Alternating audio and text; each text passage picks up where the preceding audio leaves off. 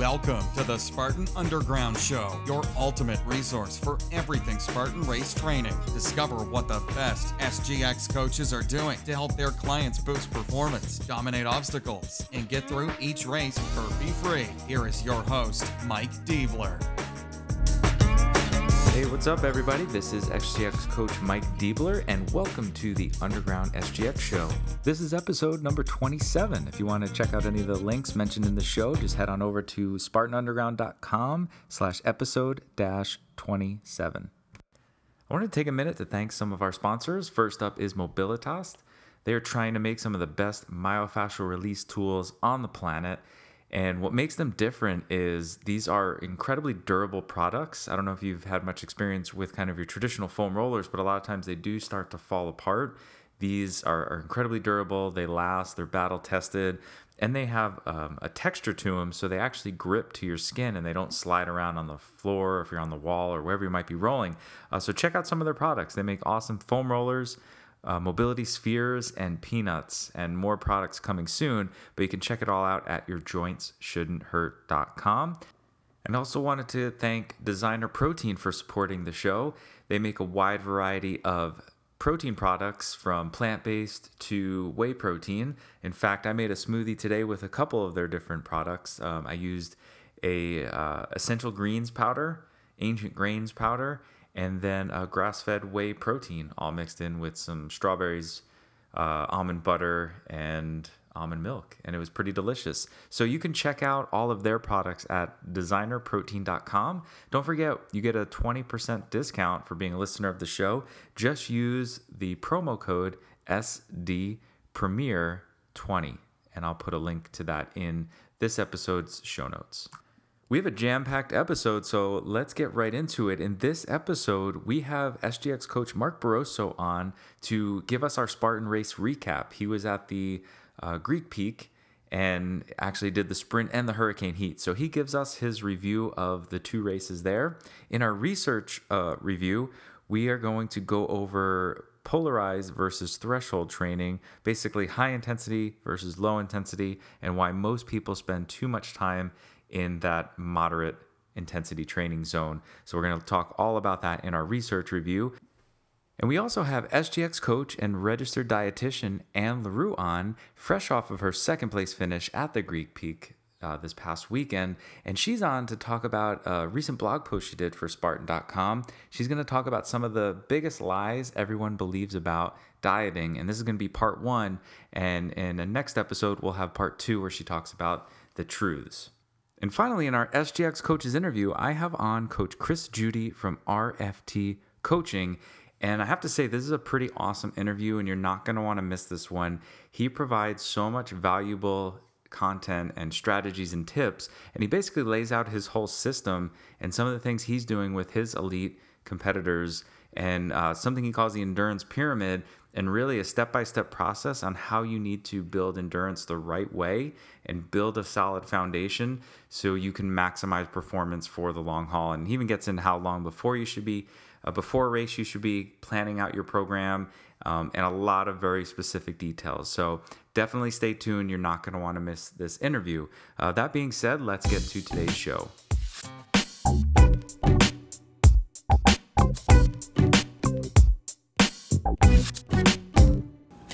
Hey, what's up, Spartan Underground? This is Mark Barroso, NSCA CPT and Spartan SGX coach. I'm here to recap my weekend over at Greek Peak in Cortland, New York. I ran the Spartan Sprint and the Hurricane Heat. So, we'll start with the sprint. The entire course was in the snow, so it was a race through the snow.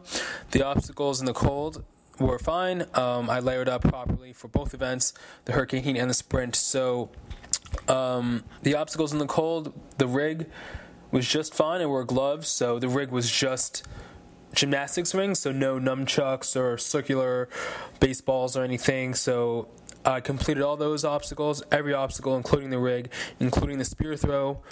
Um, the bucket brigade was not up a huge hill like it usually is. It was more like a longer distance trail carry. Um, the sandbag did have some inclines, sandbag carry.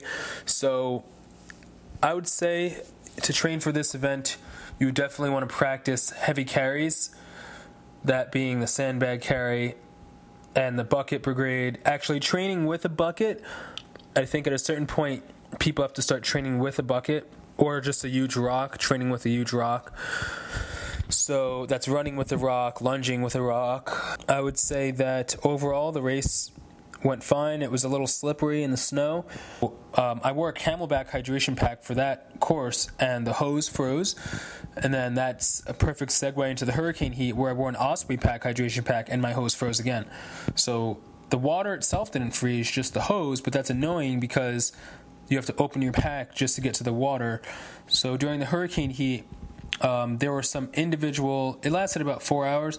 There were some individual um, relay races. So there was 61 people divided into five different teams, and each team would line up and we would have a relay race. So one was a bucket brigade race where we did the bucket brigade exactly as the morning, just with less rocks in the bucket, and it was a race. So people were like sprinting with buckets.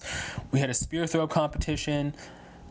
That was fun, where we picked the best spear throw athletes, technicians from each group of five to go against each other, and then we had a human sled drag race where a person would sit on the sled, and then the team had to drag that person on the sled drag, and then they had to pull the sled back, and then the next person went on top of the sled. So the entire team individually had to be pulled on the sled. So I would say to prepare for a hurricane heat, a four hour one, definitely want to bring some snacks, some jerky, um, protein bars, almonds. And for a colder race, bring a water bottle, like a Nalgene one that won't freeze. So bring, or maybe it's a metal bottle, bring something that is not going to freeze in the cold, like not a hydration pack. Just, uh, so I guess a, a backpack that has enough room for you know a pelican case a hard case and a water bottle that's not going to freeze. So that's that was the nature of the hurricane heat. And in addition to those little um, you know head-to-head competitions there was also just manual labor. So moving a ton of sandbags from one spot to the other. So everyone was making multiple trips, carrying sandbags from one spot to the other, and carrying huge crates for the sandbags. You know, those huge crates that carry the sandbags, and we moved those as well. Um, so that was interesting. And then there was some personal PT, so um, bucket burpees, which were difficult, eight count bodybuilders, things like that. So, yeah, overall, both events went smoothly the course was perfectly designed. There was no actual water obstacle. The dunk wall was kind of a slide through the snow. And I had a great time. So I hope that you guys would consider signing up for um, the next winter race that there is. Thanks. Bye.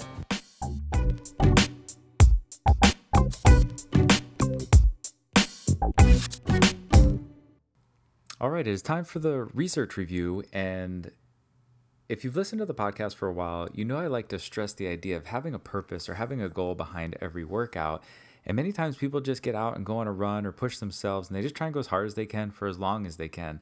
And while you'll see a benefit to doing something like this, this is going to get you in trouble most likely down the road, or at least you're just not going to see the return from your investment in that type of workout. And many people push themselves, push themselves, and then they end up getting hurt. So I wanted to look at um, something called polarized versus threshold training. Now, we've talked about threshold training before, and I'm not saying this is bad. And what I'm saying is that if you spend too much time with threshold training, you might get in trouble. So we have threshold versus polarized. Now, threshold is that moderate to moderately hard workouts where you're pushing it pretty hard. You're not going all out, um, but you're not taking it too low intensity. So it's kind of in that middle area versus polarized, where you still hit higher intensities, but you actually spend uh, the majority of your training in lower intensities. So I wanted to look at a couple studies that looked at the different types of training intensities and how they resulted in performance. And the first one was from the Scandinavian Journal of Medicine and Science and Sport back in 2004. And what they did here was they took 12 elite cross country skiers. So there's, I know not uh, exactly a Spartan race, but still it was an endurance sport. Um, these guys were the best in their field. And what they did was over 32 days, they basically logged all of their workouts and they developed three zones. And depending on who you talk to, there's lots of different zones that you can get into for intensity, but I like the three zone method. It's pretty simple. So we have our zone one, two, and three, and it's basically a low intensity, a low intensity, a moderate intensity, and then a, a high intensity. And there's a lot of different ways you can break up these types of zones. You can use heart rate, uh, rating of perceived exertion, blood lactate levels, all different things there. So they used a combination to find out what exactly zone each athlete was training in um, for how long. So, uh, kind of a simple way, if we looked at rating of perceived exertion, if I look at zone one, that's kind of from a one to four, if we're using a scale one to 10, where one is basically at rest and four is somewhat hard. That would be our zone one category. So, fairly lower intensities. Then we have our zone two. This is like a five or a six. So, you're hitting hard intensities, moderate to hard. And then finally, we have zone three. Now we're hitting very hard. Uh, so, this is seven, seven, eight, nine, and 10 levels. So, you're hitting very hard to maximal intensities there. Uh, so, that's a simple way to break up these three different training intensities.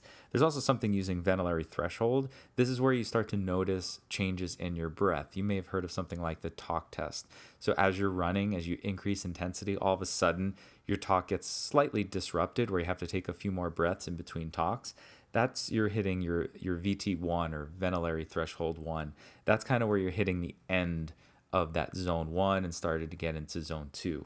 Then you have your VT2 where breathing is becoming uh, more laborious and you're having a hard time talking, now you're hitting that zone three category. So that's another way that we can divide this up. But back to this study. Uh, essentially, what they did is over 32 days, they analyzed all of the workouts of these elite endurance athletes and they found how much time they would spend in each training zones. And for what they found was they spent 75% of their time in zone one, 5 to 10% of their time in zone two, and then 15 to 20% of their time in zone 3 and that might not sound, that might sound surprising they spent over 3 or around 3 quarters of the time in that lower intensity training zone while you might not be an elite athlete, you can get a lot of information by observing some of the common practices of these types of athletes. I wanted to look at one more study. This is from the Journal of Strength and Conditioning, Conditioning Research in 2007. And they did a very similar thing, but they broke uh, a, a, group of runners into two groups, and they kind of had the same uh, training programs that we were referring to earlier, where they did more of a polarized program, and that's you know the lower intensity that they spent most of their time. They broke it down where they did 80% of their training in that zone one training, about 12% in that zone two, and then 8% in that high intensity zone three, versus more of that threshold training group that did 67% of their time in zone one, 25% of their time in zone two, and then uh, 8% in zone three. So they tried to keep that high intensity equal to help control some of the variables there. And then they just observed after five months of training what differences they saw in this type of uh, protocol. I do want to mention in this study, they used heart rate to determine whether they were in the correct zone or not. So, again, there's different ways to do it, but they used heart rate here. And what they found was over the five month training protocol, the polarized group, the one that spent most of their time in low intensity training, actually saw better improvements in their 10K time trial. So they ran a 10K before and after this training method, and they saw 160 second improvements, which is pretty impressive. And especially this, one, again, was higher level athletes. So to get gains is harder and harder. So they saw 160 second faster improvements in their 10K time trial versus the uh, thresh- threshold group saw 120 seconds. So, again, not saying the other group is bad. They did see an improvement, but 40 seconds is a pretty significant difference. So, one, they took uh, took it easier, you could say, and they actually spent more time in low intensity, yet saw faster improvements or better improvements in their 10K time trial. And what you want to take away from this is one, it obviously depends where you are in your training cycle. If you're more off season, in season, that'll definitely factor into this. Um, and in four of these studies, they were primarily looking in off season training. So as you get closer to your races, you're probably going to ramp it up and do more high intensity work with less mileage in there. But again, uh, that's a story for another podcast.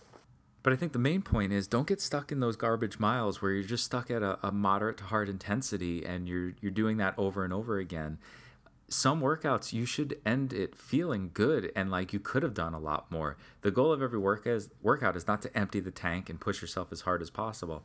You want to follow that high low method where yes, you do hit some high intensity workouts, but you're also going to hit some low intensity. And when you do that, you'll notice your high intensities are truly at higher intensities where a lot of times when you're constantly hitting harder intensities, you may feel like it's hard, but really you're not training to the level that you need to get these benefits there. All right, so uh, listen to the interview with SGX coach Chris Judy. He's going to get into even more detail on this. But for your own program, just try and keep it simple and make sure you are doing a little bit more low intensity and not getting stuck in that middle zone.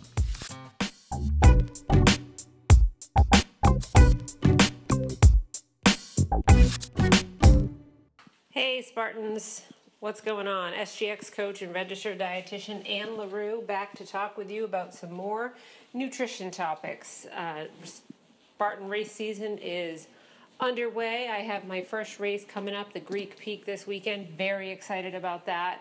I've uh, been doing a lot of work ahead of time with my coach and trainer Kieran McCormick, working on a lot of different type of trainings to help and build my endurance, um, beginning to work on some speed work, and really taking a whole separate approach this year as opposed to last year when I was giving it my all and training a lot but without a designated plan. So this year I'm really excited to see how much further I can go because I actually did it a lot more methodical. Didn't want to approach it with the same old approaches before, but really wanted to put some effort in to make sure that I could get the biggest bang for my buck and really see how far I could push myself.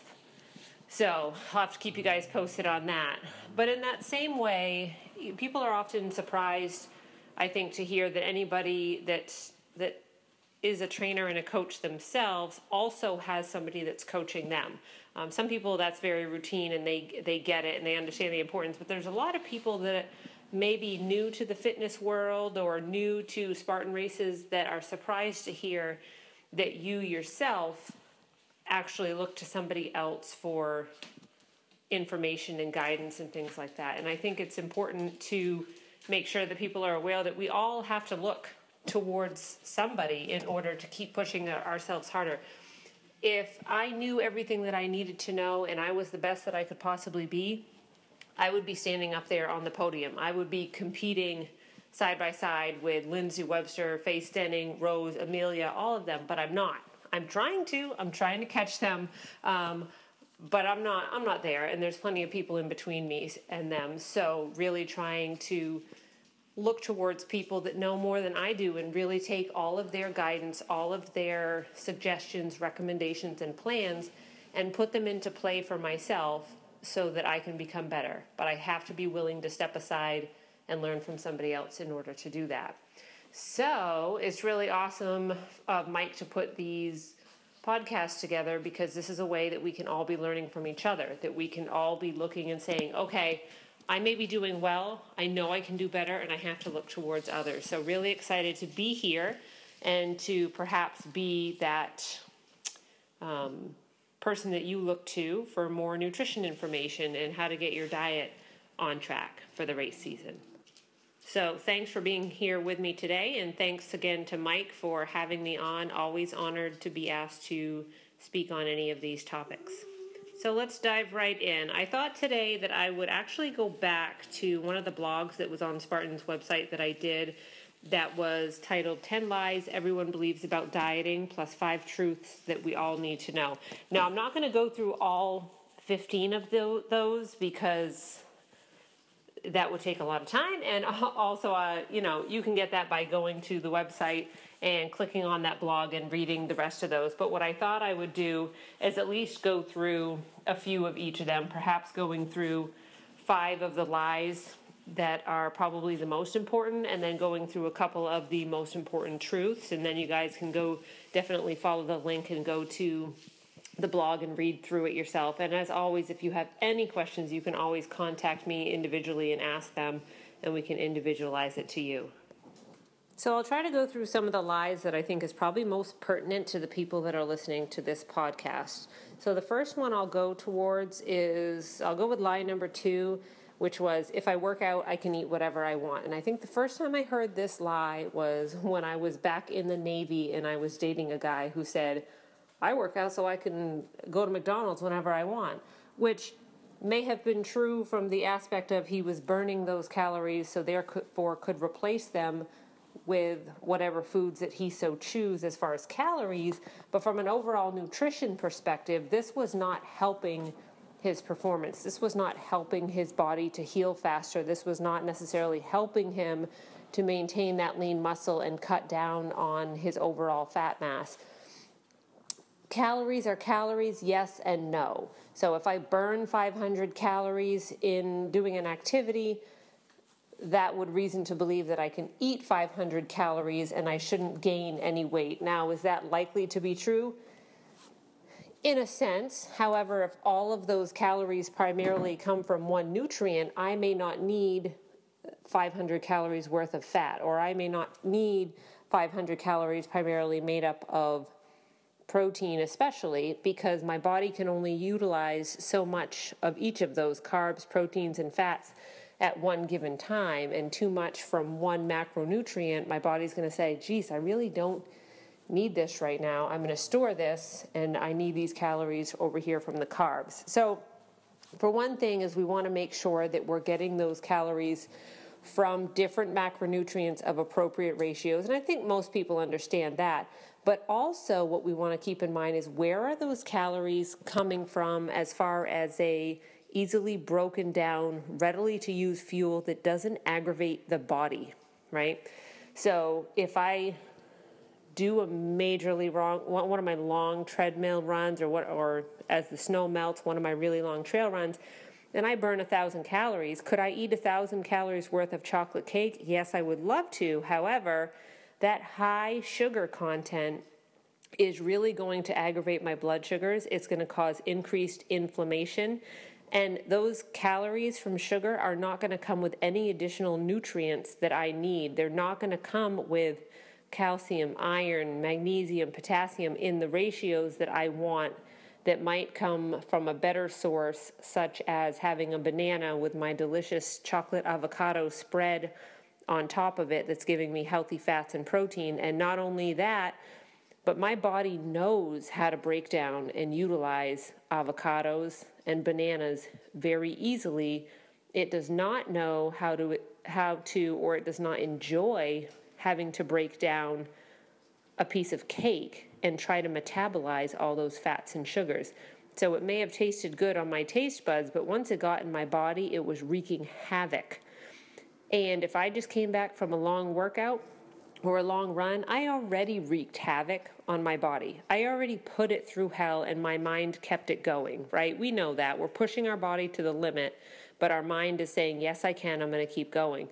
How come afterwards we would choose to eat a whole bunch of garbage that aggravates the body even more so. When we get to the end of the race, we love that finisher's medal and we love being able to say we did the race. We want people to say, hey, good job, here's your medal. We want to feel rewarded for the hard efforts that we just put in. Don't we want the same for our body? Don't you think if our body could speak, it would say, Please give me something good that I can utilize and replenish myself? It wouldn't say, Give me a whole bunch of heavy fats and aggravating sugars that I will somehow try to break down, but it's going to be a hell of a hard work for me to do so, and I'm not really going to get much nutrition from it either. I, I really I think if we could ask the body that, we'd be interested to hear what it had to say. So here's another lie that I hear, or a misconception that people have, is that they should avoid carbohydrates. Now, the amount of carbohydrates that each individual needs is going to be based around what their workouts are looking like.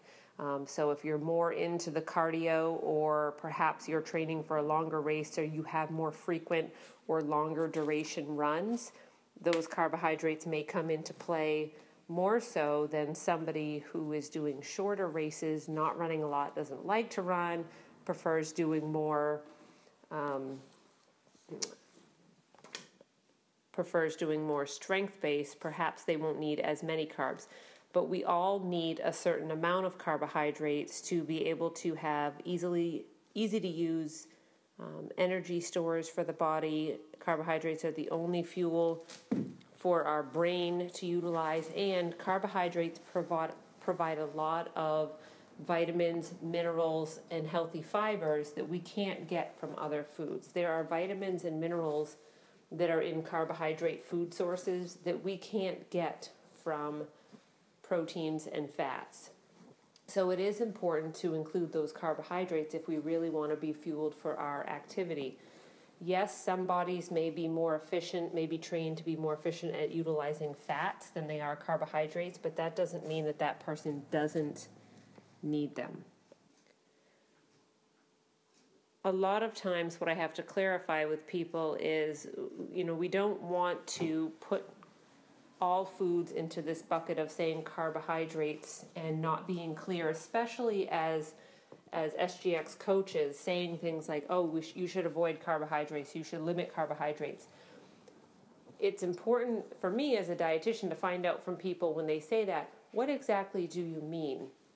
Do you mean cutting down on processed foods? such as um, cereals, breads, pastas that have been they um, they're not made from whole grains. They're not a good source of fiber, and they're highly processed. Um, and also things like crackers and cookies, um, and items like that, pop tarts and whatnot. Do you mean cutting that out from your daily overall nutrition? Because if you mean processed, packaged carbohydrates then absolutely yes, we want to cut those out. We want to try to eliminate them because they're not giving us very good nutrition. So for the most part, we want to cut those out. But carb, just saying carbohydrates also does encompass things like whole grain breads, like whole grain pastas, um, oats, and cereals that we can have benefits from and can fit nicely into our overall diet as well as all the fruits and starchy vegetables, which with every different color of those, we get different nutrition from those. Very important. So I often wonder when people say, "Oh no, you should you should avoid carbohydrates." We want to be especially clear with the people that we're coaching. What do we mean when we say carbohydrates? Because if we do just mean cutting out those processed foods with that, that don't come with nutrition, it's important for us to remember that when we talk to the people that we're coaching, they don't automatically get that and understand that. And so when they go looking and they go home and they and they Google, you know, what foods are carbohydrates and some of the things that are going to pop up are beneficial. I think it's important for us to do our due diligence and make sure that, that our clients understand what we mean when we say that. Um, and from there, really making sure that they understand that they do need carbohydrates. They're, they're an important fuel source. Now we have to figure out for that individual how many carbohydrates do you need in a day? Because as I said originally, looking at someone's length, duration, and type of training is going to factor into just how many grams of carbohydrate per kilogram of body weight that they actually need. Let's pop quickly to um, any weight loss is good weight loss, which kind of goes along the lines of fewer calories equals faster weight loss. We want to keep in mind that all weight loss is not good weight loss if it's happening because we're not taking in enough calories to support what the body needs.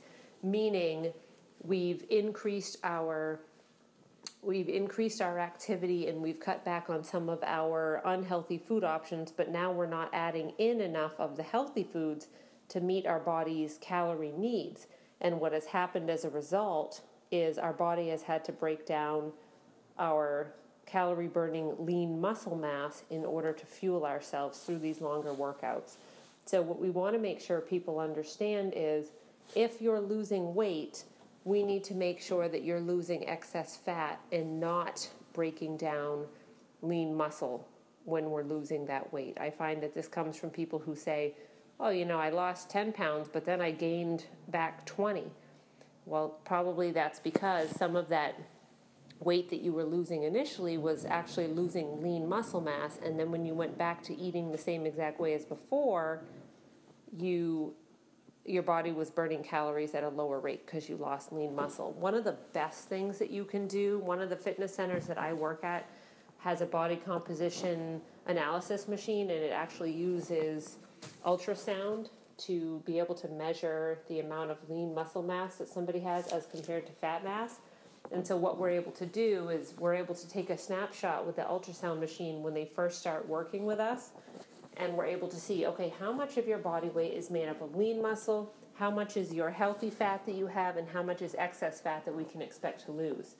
If we schedule a repeat ultrasound for three or six months later and we see that their lean muscle mass amount has gone down more than we want it to so if it's moved a little bit that's understandable. But if it's gone down substantially or even moderately, then we're able to see okay, you're not taking in enough calories to support your weight loss while retaining that lean muscle. And that's huge because the number on the scale may be going down, but if that number is going down because you're losing lean muscle, then we're just setting up that client for failure later on when they start to regain some of their weight. I quickly want to mention the two about avoiding all fat and avoiding all dairy. Um, I have a blog that's going to be coming out in the next month or so from Spartan that's going to be breaking down some of the new research that's going on with saturated fats and especially saturated fats that are found in dairy when we're looking at recommending skim, 1% or whole fat milk and who is that appropriate for. Um, dairy foods and high fat foods are not the enemy especially dairy, a lot of people say, well, there's sugar in dairy and dairy has fat. If you don't have a lactose intolerance, and if otherwise your diet is well balanced, the sugars and the fats that are found in milk are not ones that we're necessarily worried about. Plus, dairy has protein, calcium, and vitamin D that are all very, very essential. And once you cut those out, you just need to make sure that you are incorporating foods that are going to help get you those benefits.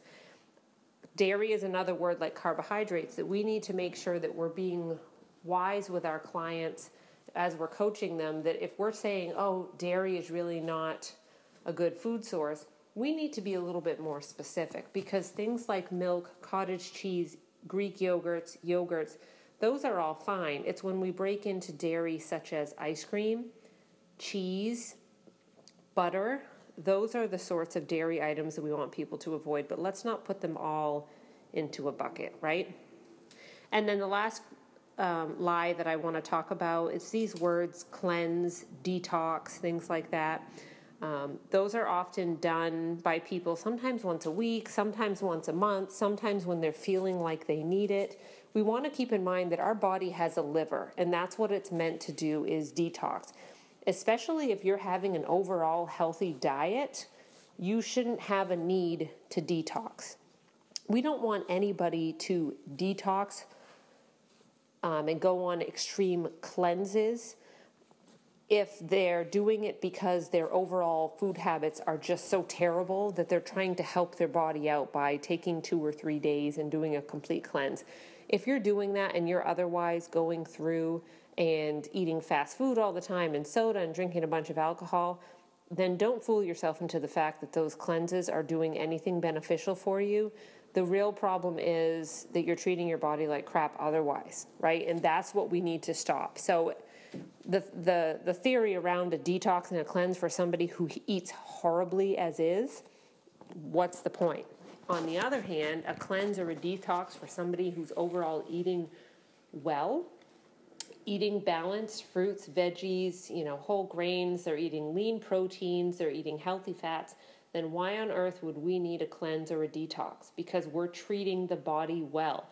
If you're hydrating with the appropriate amount of water that you need, your liver is detoxing everything that it needs from the body as is. If your overall approach to your nutrition is good, you don't need to put yourself through a cleanse or a detox or anything like that. So I'm not really sure if somebody could, you know, write into me and let me know a really good reason why they're cleansing and detoxing. I understand sometimes that people say that they feel great afterwards. However, if you do a cleanse or a detox for a couple days and you feel great after, I want to talk to you about what it was that you were doing before because it's more it's it's less likely that it was actually the cleanser the detox that made you feel great. It's the fact that you stopped doing something before that wasn't making you feel great. And if that was tied to unhealthy food choices, then then that's really what we want to change because you doing a cleanser or a detox to feel good is actually almost bordering on some on a slight eating disorder because what you're doing is you're counteracting your poor eating habits by doing an extreme eating measure to counteract it instead of fixing the problem of that poor eating habit. So that's when it kind of verges on an eating disorder because it's disor- it's a disordered style of eating. Right? So those are some of the lies that we often that I often come into contact with with people with my clients with the people that i'm working with. And as a coaching community we really want to try to make sure that we're not contributing to these lies that we're really looking at the root cause of what's going on with somebody um, versus just giving blanket statements and saying oh you should you should avoid this or you should do that right? If we can if we can get to the bottom of those lies and clarify things for people then the ability for it to last lifelong um, that that just rises the capabilities of doing it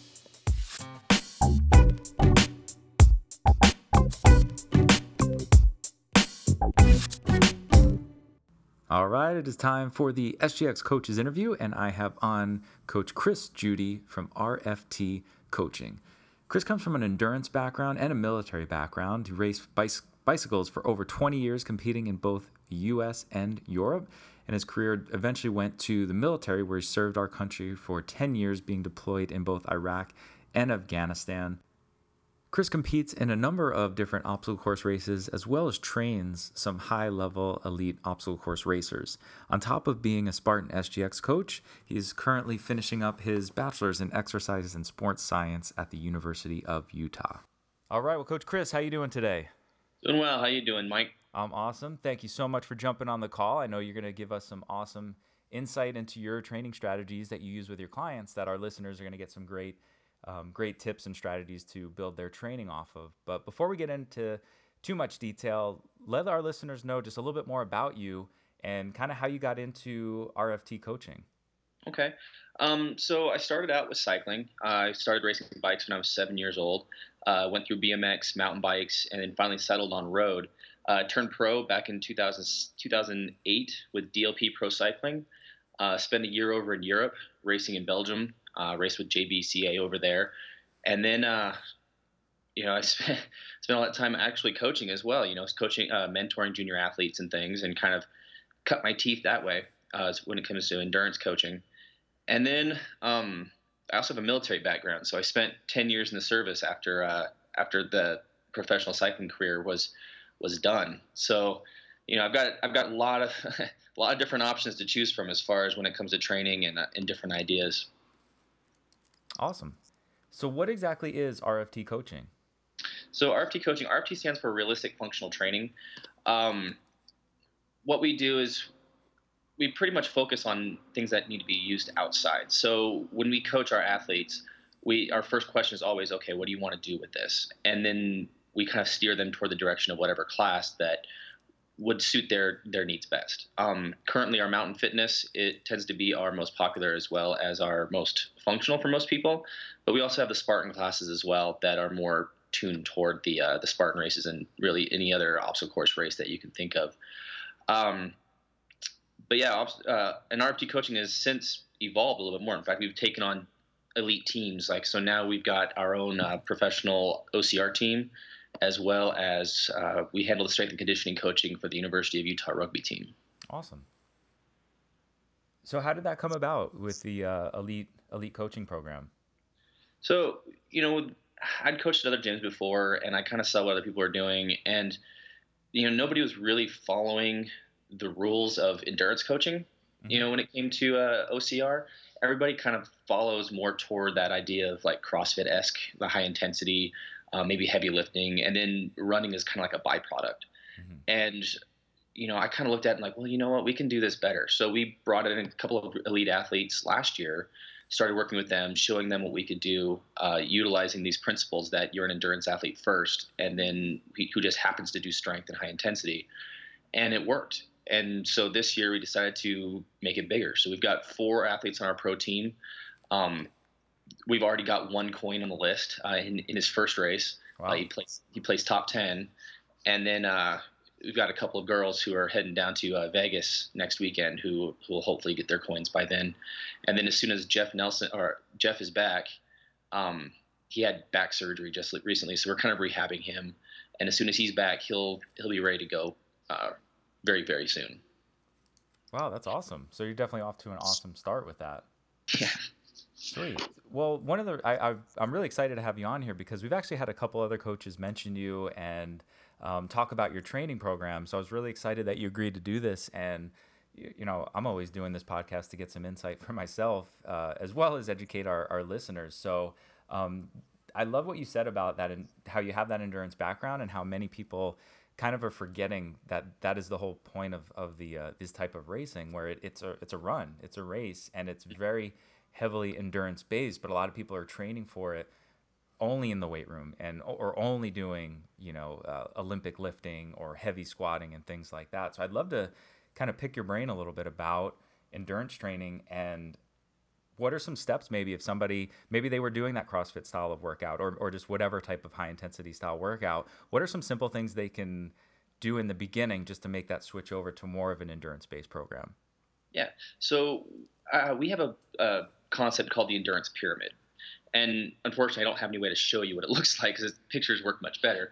But you know, at the base of it, we always look at base endurance. What's your base endurance? How far can you travel? We use a one-hour time trial to kind of test that, and we just say, okay, how can you, how much land can you cover in an hour, and just go. Don't use a treadmill. Go outside. You know, don't use a track. I want to know how much land you can cover, whether it be undulating up and down, whether the you know with the weather condition, etc. I want to know how much land you can cover and then we base everything off of that. So, you know, depending on how far they can cover, we may need to work more on your zone two training. Um, we may need to work more on zone five or zone four, depending on where you're at.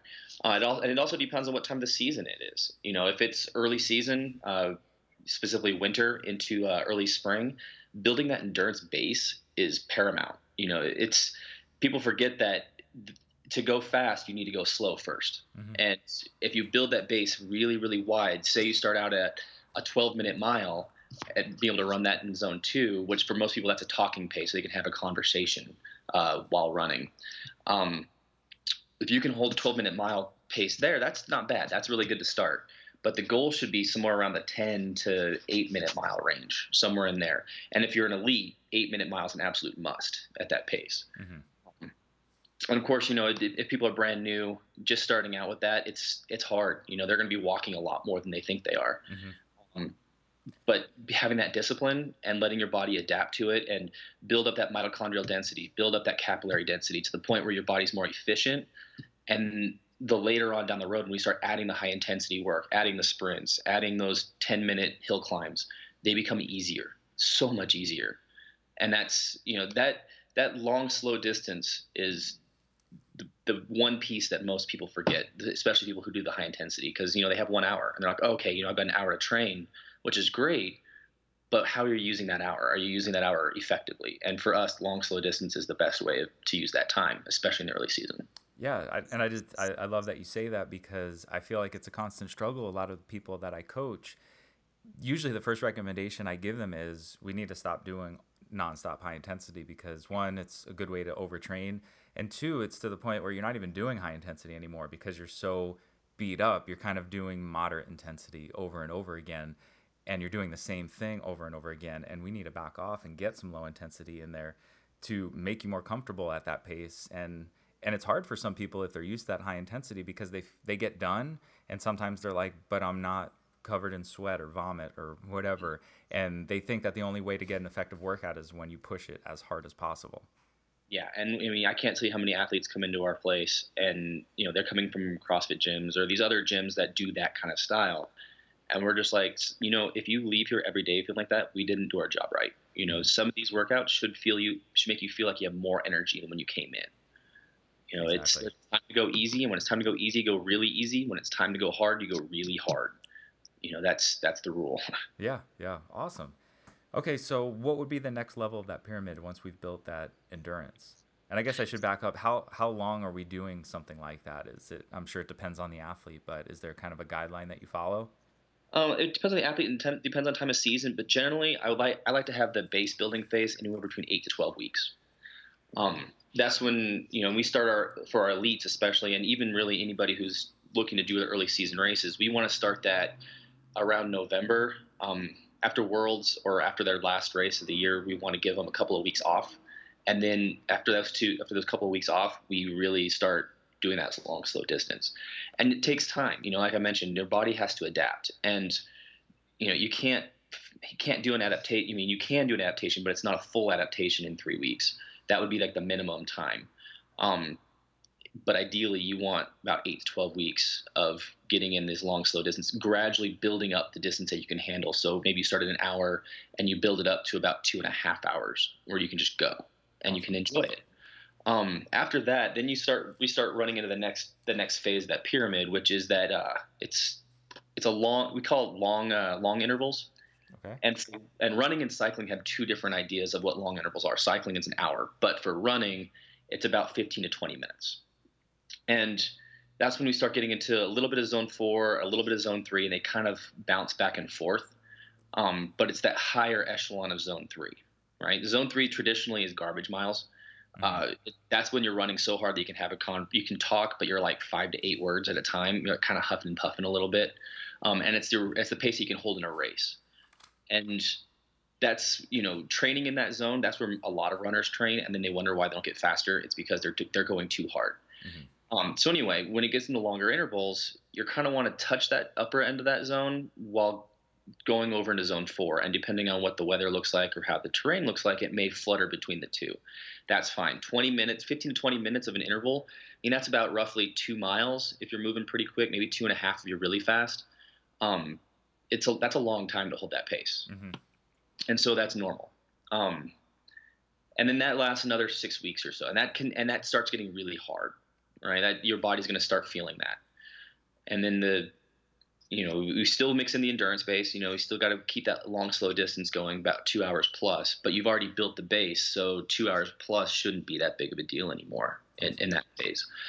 Um, And uh, just to interrupt you real quick, so with your long intervals, 15 to 20 minutes, Mhm. um, how many intervals are you actually going through with with something like that? I'm sure it depends on on where they are in their um, their training, but uh, typically, what are you seeing? two, Two. usually two or three. If it's like a long day and it's somebody I've been working with for a couple of years, I know they can handle three, but usually it's two. Okay. And how Um, much uh, recovery in between those? So those are a one to one. You know, you're going out for 15 minutes. If you're doing an hour run, a one to one will get it put you right there. Okay. Uh, assuming you have a 10 minute warm up and like a five minute cool down. Uh, but if you want to go longer, I usually schedule about 90 minutes for that so that they have time to fully recover and then fully warm up and fully cool down. So usually an hour and a half is what it takes to to get that full training day in. Okay. Um, but yeah, it's usually one to one. Um, and then as they progress through that phase, you can kind of chip away at the rest time, uh, depending on what the level of the athlete is. Of course, if they're brand new, I wouldn't chip away at it. Mhm. But if they've got some experience with running and have a couple of years of running under their belt, then yeah, I'd chip away a couple minutes here, a couple minutes there at their rest time to get their body to adapt, you know, to, to recover quicker, to teach it to recover faster. Awesome.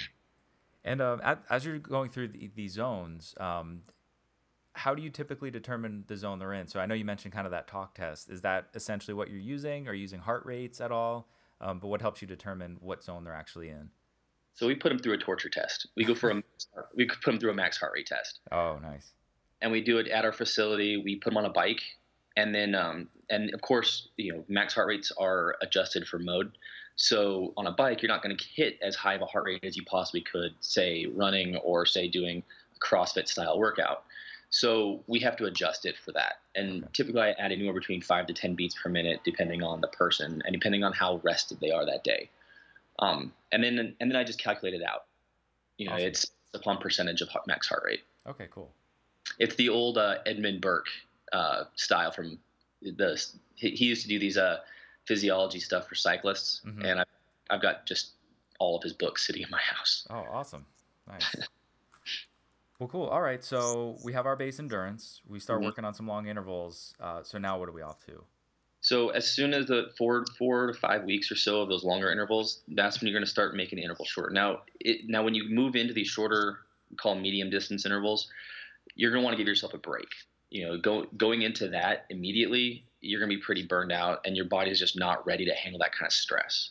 So normally, I give people about a week off, and this usually coincides pretty well with going into the race season. So when I give them that week off, it's usually three weeks out before their first race, and so we're ra- we're racing into shape, if you will. hmm So give them that week off, and then we come back on three to five minute intervals. Great coaches who who like doing distance. For me, um, I always like time because time, you know, partially because time is easier to for an athlete. You know, they can look at their watch like, okay, I've got three minutes, go. Um, it's also easier to uh, have that translate across the world. So since I've got athletes in the Philippines and Australia and Denmark, if I use miles, they may not know what those are. Yeah. Yeah. So I use time. Um, and uh, the other rule, as far as like what training, when you do training that we use, is if you can't memorize the workout before you leave, it's too complicated. Simplify it. So, so if you're going to do five minute intervals, stick to five minutes. If you're going to do three minutes, stick to three. If you're going to do ten, stick to ten. Whatever it is, your your goal of training that day needs to have a very it has to have a specific point. So if you're doing a bunch of one minutes and three minutes and five minutes and six minutes everywhere, it becomes too erratic and your body doesn't know what you really want it to do. Mhm. And there are times for that, absolutely, but that's more race uh, mimicking because you're because that's what a race feels like. Yeah. But in training, you need to. The whole point of training is to get your body to respond a very certain way to adapt a very to a very specific set of stresses.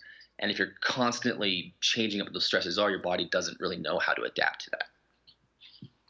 Awesome. So, like I said, memorize the workout. So it's five, you know, three to five minutes is that next phase, and we'll mix sometimes. We'll mix in some sprints here and there, just keep it interesting. But for the most part, it's three to five minutes, and you're always throwing in that long, slow distance day. okay. You know, it's, you're. I never, I, I never take my eye off it. You know, it's my, no matter what they're doing, no matter what phase they're in, they're always going to have a couple of hours where they're just going to go and cruise. Mm-hmm. It, it helps people mentally, you know, and, and it keeps that sharp. So, you know, you have go into a beast, for example, and it's a three hour long race. If you haven't been training at two and a half hours, if you've been training at an hour, there's a good chance that come around that two hour mark, your body's just going to want to quit on you. Yeah, for sure. So, um, how far out would you recommend somebody plans out their program for a race? So, you know, for us, when we talks about like things like specificity and we get into, you know, okay, how much time you actually need to get ready for a race, um, normally we say six weeks, you know, eh, when you start getting really specific. Mhm. Uh, four weeks before that, ideally would be, would be when you're building the base, um, getting the base, you know, not just the endurance base, but some base level strength. So in my mind, 10 weeks is about perfect. Okay, cool. So you can pretty much be doing that, like building that base for a good part of the year, and then when you have your race that you're trying to to peak for, if it's one or maybe two, if it's worlds or or just maybe your first Spartan race ever, um, you kind of just work backwards from that Yep. point, and Yep. then see when you see to get need to start getting a little bit more specific with your training. Exactly. So when we when we have our athletes first come in, we always have them create a build their calendar right with all their races, so that me as a coach, I can plan their their season backwards. It's all it's so much easier to plan backwards than it is to plan forwards. Oh, definitely. Awesome. So, since you have a lot of uh, endurance in there, do you have any issues with with injuries that, um, or, or are you doing anything maybe to fight back those longer distances, just because it is going to be a little bit more impact on the on the athletes? So as the distances get longer, we like to go off road. So we found that off road tends to be a little less impactful on the joints, um, as opposed to on the road. You know, and let's be honest, most Spartan races aren't done on the road. Yeah. So, you know, it that that helps out. You know, with your body learning. Okay, my ankles need to be a little bit more mobile. Um, feet need to be a little bit more mobile. But when we're doing that base building in the wintertime, at least here in Utah, it, there's a lot of snow. Mhm. And so going off road isn't isn't always an option. And so we build in a lot of mobility. Uh, if you look at our training plans, you'll always find a some kind of mobility complex, and whether it's shoulders, hips, um, or it could be ankles and feet. You know, we like using the lacrosse ball on the feet a lot. You know, doing a lot of ankle mobility, a lot of uh, hip mobility, and just building from the from the ground up essentially, so that people when they con- when they hit the ground, you know, even if they hit it wrong, their body can adjust to it and and keep moving without breaking. Mm-hmm. Yeah, and I think that's such a big part that a lot of times people think they get hurt or or the main way to prevent injury is is just getting stronger and stronger, which obviously strength is going to be important to all this, but they forget if if you can't move, all the strength in the world's not going to help you there. Yeah. And if you look at people like Rob Shaul, who I, you know, I look up to that guy a lot. He taught me a lot about how, you know, how to do the general purpose programming. Mm-hmm. Um, he does his whole his whole idea is that strength is king and he's I don't and I don't necessarily think he's wrong. I think that's a great idea that you know when you look at things like boot camp, the guys that are the stronger guys going into boot camp or going into like um, BUD/S for SEALs, they tend to have fewer injuries because their bodies are a little bit stronger. They can handle that kind of stress, mm-hmm. and and that's a, that's great. But with Spartan races, the endurance is is king because it is a running race. Mm-hmm. So having enough strength that you can withstand some of these injuries to especially like the shoulders, that's where the bigger strength numbers can be um, for those. But realistically speaking, you know, you have a power to weight ratio going on for these kind of and you need to keep the weight low, which means you can't put a ton of size on somebody, um, but you can still build strength. You know, I mean, strength is a strength isn't always related to size. It's it's a very delicate de- delicate dance. This whole with with OCR especially. You know, I mean, you look at some of these guys and they're just you know monsters. Mm-hmm. Yeah. And you look, you look at the guys who are winning, and they're not very big. Yeah. But these little guys are still able to move that tire, which now weighs 400 pounds. Yeah, yeah. So, you know, they have an incredibly high power to weight ratio, which is fantastic. Um, and building that does take time. Yeah. You know, it's and because you because you can't just forget endurance. Because I mean, I can build any athlete up to be like, okay, yeah, let's deadlift 500 pounds. It's great, but can you run five miles, mm-hmm. 40 minutes? you know, and most and most of them can't say yes to both of those. Yeah, yeah. And uh, and I, I want to get uh, touch on strength training a little bit with you, but I just um, the point you brought up about shoulders too. It's yeah, even like you know the monkey bars and the rig and you know any of those heavy upper body strength requiring obstacles. People can muscle their way through if they have that strength, but they're also the ones that often get the the shoulder issues because they can't be in a hanging position. Now they might get through the obstacle, but then they're screwed for the rest of the race or they're going to have to skip out on a couple of races because they just destroyed their shoulder because they couldn't lift their arm over their head yet mm-hmm. they're hanging from a monkey bar. So i'm actually one of those people i've had i've had well, as of last weekend eight dislocations on my shoulder now. Oh nice. Um, so you know that's something that i've brought with me like okay you know i've got this experience as far as okay how do you keep yourself from getting hurt you know, for especially for things like the monkey bars, where it's like if you externally rotate your shoulder too much, you're going to have some serious problems. Mm-hmm. And we started working with active hangs as opposed to dead hangs. So dead hangs are great, you know, to build a, to build a grip strength, but to be able to build up the muscular endurance to handle some of those obstacles, we do a lot of active hangs with our elites now. Awesome. And, and what do you mean exactly by active hangs? So elbows have to stay bent. Okay, gotcha. So it's an, it's just keeping it engaged. Gotcha. You know, we, playing around with towel holds now as you know putting two towels over a pull-up bar and then having them do active hangs just hanging from towels. And they don't like me very much right now but yeah but they'll thank you later because you know you see so many people going through these obstacles completely hanging and one all of the weight they're just putting right on that joint. But if you slip or just one little mishap you're you're going down and doing burpees where the ones that can keep that elbow bend you know, even if they mess up, they're still high enough where they may drop a little bit, but they can recover and, and keep going and not destroy their shoulder in the process. So exactly. We talk we talk a lot about distance of movement. So if you're you know if you have an active hang, the distance from one bar to the next is actually shorter than if you're hang, just dead hanging. You know, because you've got to get even more momentum swinging when you're just dead hanging as opposed to active hang. So there's a there's just a lot of different ways how do you conserve energy, and we're kind of just breaking starting to break it down even more on okay conservation of energy. But you know how do we keep you going using the least amount through the obstacles so you can actually run afterwards instead of your, instead of jogging. Yeah, awesome. Well, let's so let's go into strength training a little bit, and I know that's kind of a loaded question, but we talked a lot about building endurance so how does uh, well we know how strength plays a role in all this, but what are your thoughts on on programming as far as strength? Oh, okay. Um, so we, we use a lot of different programming styles. In fact, we're testing a couple new styles out uh, this next phase. I'm I'm testing out a, what's called a density style, um, and my brother Matt is testing out a longer eccentric hold as opposed to our shorter version, which is four seconds. Um, but when you're building up strength, so we like to test one rep maxes a lot. Okay. You know, mo- a lot of it has to do with getting over the fear of testing one rep maxes. Um, we've noticed, especially women tend to be really afraid of it. You know, they don't they don't want to go heavy, or they they think that it's going to make them bulky, or maybe they're just afraid of getting hurt. Um, and getting them past that idea that okay, you know, this is just a barbell or it's just a dumbbell. It's not going to hurt you. You know, you have a coach here. We'll take care of you. And then teaching them how to bail properly. So, you know, all of those things kind of play a role. So we start doing a lot of one rep maxes, at least at the beginning, and then start doing our rep schemes for the for the Spartan racers, especially revolve around a eight of three and six of five. Um, and we always do total body. So you're always going to get some kind of total body movement, whether it be a power clean or a hang clean or some deadlift high pull, or maybe it's a sandbag throw or something like that.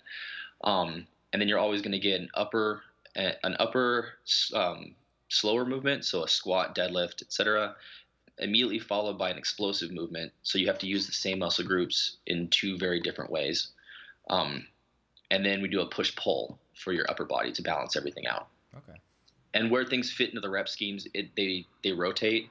So say we're doing eight of three for hang cleans one week. Normally we'll throw in a dead hang or an active hang after that, and then you'll do lower body, um, slow movement, explosive movement, and then a push pull for the upper after that. And then the next week it'll rotate so that you have the eight of three for lower body with the explosive movement, et cetera, et cetera, et cetera. Awesome. That, that's that's great. Um, so what what would a typical week? And again, I know loaded question, and and it'll depend on a lot of um, of the athlete's individual needs, but what would a typical week look like between their running program and their their strength program? Like, are they training every day, a couple days a week? So we like to we like to do five days of hard training, one day of active recovery, and then one day of total recovery. Okay. Uh, three of those days are usually going to be running, uh, at least in the early season. One of those days will be strength, and one of them will be what we call work capacity. That's your high intensity stuff. Mm-hmm. And we stick to either five minutes or 10 minute workouts for those high intensity ones. And you'll get multiple workouts in a day. So we call them 5 5 5 or 10 10 days. Um, and then as the as it progresses, you'll start seeing running coming in uh, during the at, during the strength day in the morning. You know, we like to do sober runs a lot, uh, or hill climbs. Mm-hmm. And so, depending on where you are in the phase, you know, of course, the amount of running, the the st- sheer volume of running is going to change, you know, and the strength stuff will change as well. So, let's start with off season. So, off season, three days of running, two days of strength, one day of work cap. One of those runs is considered a recovery, so it's a shorter version of a, of a long slow distance, about 45 minutes.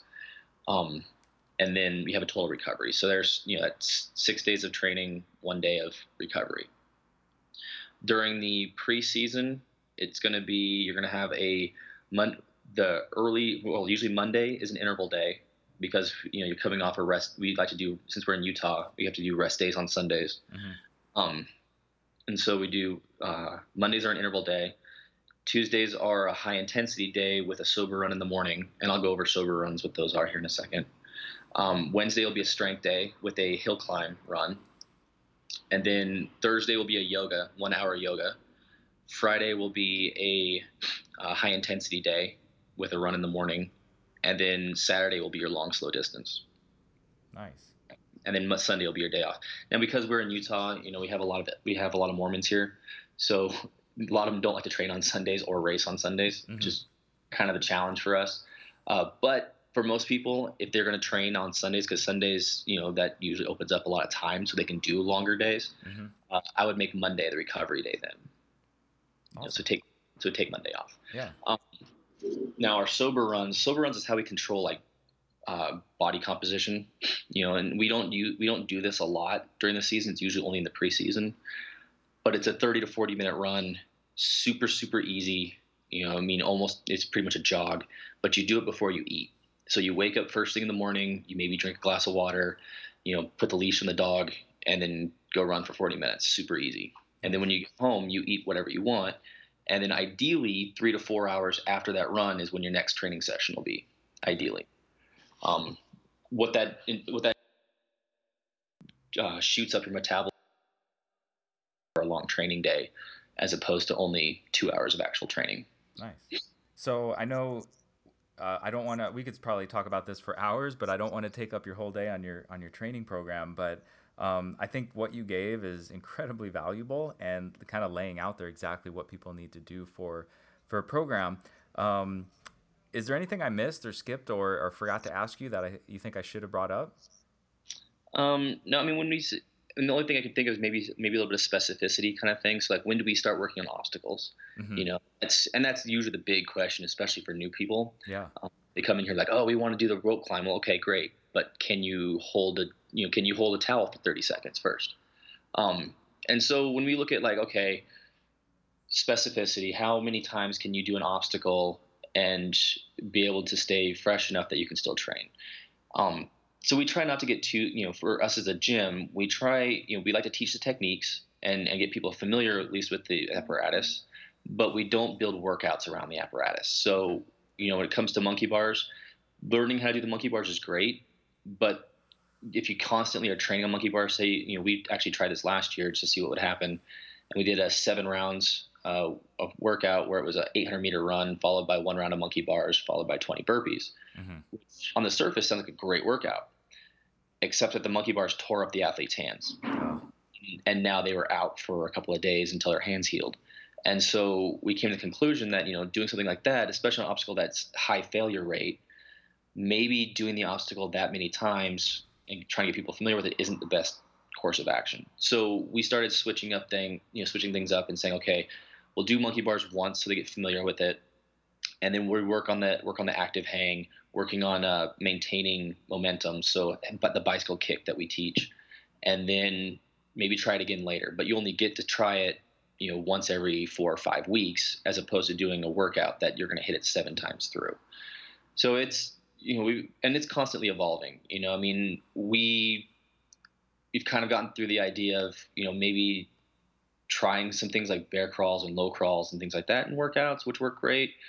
But you know, for us, the idea of doing only obstacles as part of your workout is a little short sighted, you know, just because we don't feel like any of these obstacles are, I mean, they could be thrown anywhere. You know, you could get a completely different obstacle that maybe you didn't train for. And now that your brain is programmed to do it a certain way, well, now that's not an option. Now you got to rethink it.